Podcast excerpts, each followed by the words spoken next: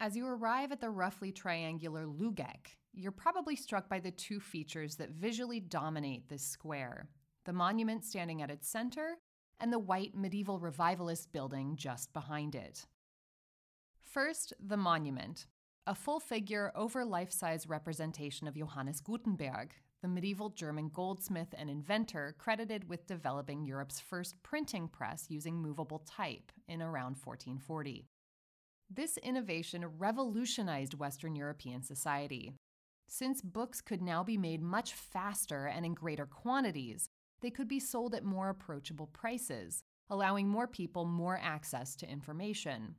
Literacy rates increased dramatically, and an early proto middle class began to emerge and voice their priorities and opinions in this new medium of mass communication. Many scholars speculate that the spread of printing technology and the access to learning that it facilitated can be credited with the shift towards humanist thought and philosophy that later crystallized in the Renaissance and Reformation in the century that followed. Though there's no evidence that Gutenberg himself ever made it to Vienna, and in fact, it took his technology about 40 years to get here since presses were not exactly built for transport in those days, he's commemorated here on Lügeck for two reasons. One, it was paid for by Vienna's Association of Book Printers, the Gutenberg Verein, now the oldest union in Austria, whose headquarters were located just around the corner in 1900. And two, there was a big empty space here on the square that needed to be filled. This brings us to the gleaming white facade standing at Gutenberg's back. This is the Regensburger Hof, named for the merchants from Regensburg who stored and sold their wares here dating back to the 14th century. At the end of the 19th century, a massive renovation to the early medieval building resulted in the design you see today by an architect named Franz von Neumann, who chose a design heavily referential of the historic significance and earlier features of the original structure. In fact, some of Neumann's design references are probably better characterized as direct citations from the old building. For instance, at the two front corners, depicted at the bases of each of the two rounded towers, you'll see busts of a man and a woman in medieval German traditional clothing. These are nearly identical to figures that adorned the original 14th century facade, and are probably the source of the square's name. Lügeck, first recorded in 1257. Eck means corner in German, and Lug is an old German term that refers to a structure like a bay window or a shelf onto which someone can lean out to look or auslugen. A few floors up, the central relief and plaque commemorate Holy Roman Emperor Friedrich III, who chose the Regensburger Hof as the site of a festive ball in honor of the visiting Hungarian king Matthias Corvinus in February of 1470. Incidentally, Friedrich and Matthias Corvinus would become mortal enemies only a few years later when the Hungarian ruler successfully seized much of the hereditary Habsburg land and moved the Hungarian capital to Vienna until his early death in 1490. If you want to learn more about this curious chapter in Austria's history or meet Emperor Friedrich III, check out my tour dedicated to the interior of St. Stephen's Cathedral. So, while the structure before you, Franz von Neumann's renovated Regensburger Hof from 1897, integrated and even copied a number of the elements of the older medieval structure, there was one major difference. It decreased the building's interior space by more than a third, from 1,262 square meters to just 731. That's going from more than 13,500 square feet down to about 7,800. Most of this reduction in size was due to Neumann placing the new building's facade farther back on the square. If you can imagine, the facade of the older, larger structure used to extend nearly to where the Gutenberg statue stands today. So, why would the building's owners want to reduce its footprint, especially since it was now being used as a showroom and sales floor for Persian rugs? The primary motivator was undoubtedly taxes. Reducing the building's square meterage also reduced its tax burden. As property values rose in the late 19th century, so too did their owners' tax liability. In fact, just a few years after the completion of the renovated Regensburger Hof, its owners were on the hook for more than double what they'd paid only a couple of decades earlier, and that despite the newer structure reducing its footprint by more than a third of its former area. But lopping off the facade had another benefit. It allowed the architect and owners to sidestep what could have presented a costly and labor intensive set of problems involved with bringing the stability of the building's foundations up to a more modern standard of safety. Because just below street level, right about where the curb encircles the monument today, there was a massive, centuries old hole in the ground. Rather than dealing with the engineering challenge of erecting the new facade at the edge of a sinkhole, the architect and engineers shortened the building's profile so that its front end was firmly situated on solid ground. And since they figured that eventually this pit would be backfilled to make room for a monument on the now larger public square, the new Regensburger Hof facade was designed to work as a backdrop. Its central arched panel of dark windows forming an intentionally complementary frame to the Gutenberg monument that came only a few years later, once the hole was filled in. Speaking of which, the origin of this hole is something of a mystery. The most probable explanation cites the existence of a spring fed well that dried up around the end of the 14th century, right around the time that a meat market previously occupying the square moved a couple blocks north. By the mid 1500s, it was included as a feature on several illustrated city maps and had received a name the Marcus Curtius Pit, a tribute to the mythological Roman soldier who rode his horse into a similar pit as a human sacrifice to appease the gods. And since it wasn't paved over until the late 18th century, a number of local myths emerged concerning how the hole got there in the first place. While some of these cited the ritual practices of a Roman cult, its use as some kind of medieval oubliette, like a dungeon used to hold and torture prisoners, and even that students from the nearby University of Vienna had dug it as a joke, the most popular explanation attributed its existence to the casting process of the massive Pummerin bell, now hanging in St. Stephen's North Tower. According to this theory, this hole was dug to accommodate the bell's mold, into which was poured the molten metal taken from nearly 300 Ottoman cannons left behind in the Second Turkish Siege of 1683. While this isn't, in fact, where the Pummerin was cast, it's actually not far from the route the bell had to take into Vienna. Upon its completion in 1710, the bell, which weighed about 23 tons and was over 3 meters, nearly 10 and a half feet wide, was placed on a sledge pulled by 200 volunteers, heaving their weight in unison onto two massive ropes and dragged halfway around the city to enter through the only fortified gate large enough to accommodate it. If you have a look back at the Gutenberg monument and follow his gaze to the next street over, you'll see Rotenturmstrasse. This is the route the bell took to the cathedral, a stretch of roughly 400 meters, about the length of four football fields, that it took two whole days to travel. And in the months leading up to the bell's transport, as a preventative measure, all of the buildings along the bell's route to the cathedral were checked by imperial architects, and their basements were reinforced with additional supports to avoid collapse, many of which are still in place today, more than 300 years later.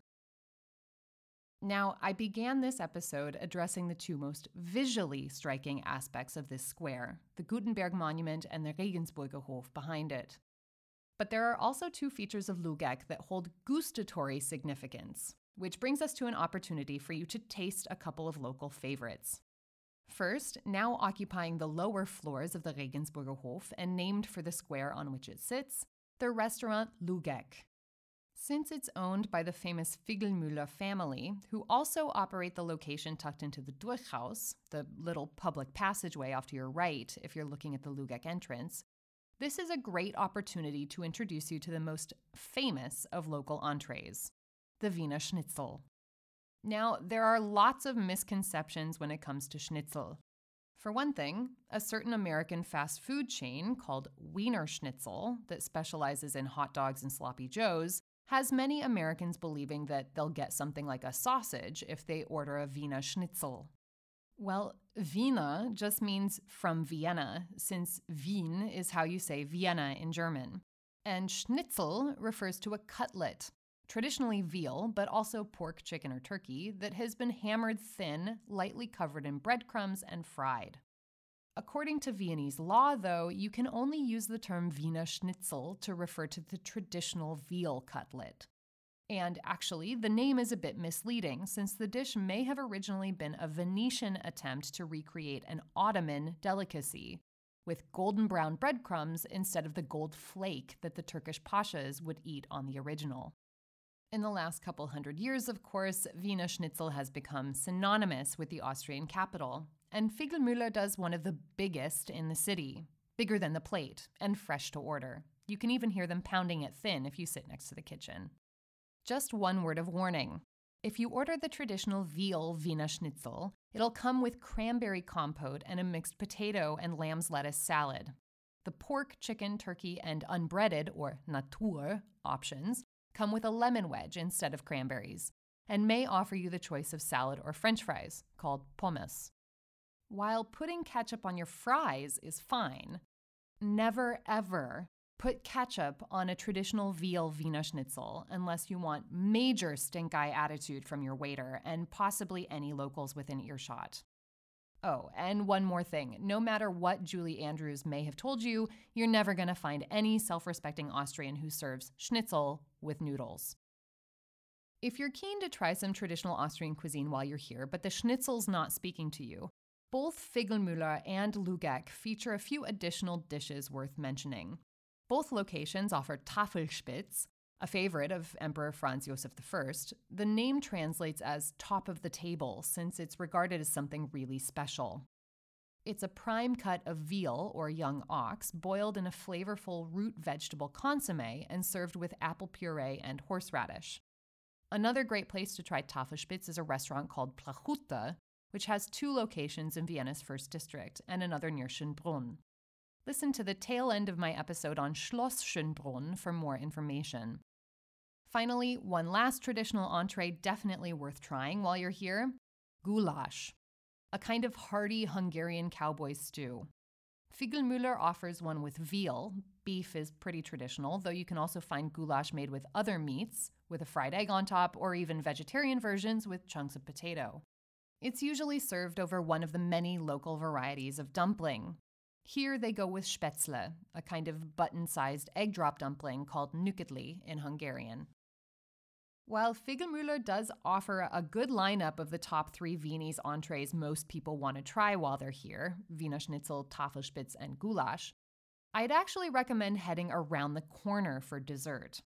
Following Gutenberg's gaze out toward Rotenturmstrasse, you'll find a bustling gelato shop called Zanoni and Zanoni at the corner on your left. This is one of the very, very few gelato parlors open year round. Most close in the winter in Austria, which makes it all the more astounding that Austrians beat out Italians in terms of per capita annual consumption. Whereas the per person average in Italy is about six liters of gelato per year, here it's more than eight. That's about 60 scoops, largely accomplished in half the time between about mid March to mid October. Now, my tour participants from New Zealand may be thinking, hang on, our annual per capita consumption is more than 28 liters, and kudos on that accomplishment. But it's important to differentiate between ice cream and gelato. Know the difference? It can be confusing since the name in German, Eis, is the same for both, but it's all in the direction the blades are tilted in the machine that churns it. While the mechanism in ice cream machines is designed to work air into the mixture, gelato machines are built with the blades tilted at a degree that will work air out.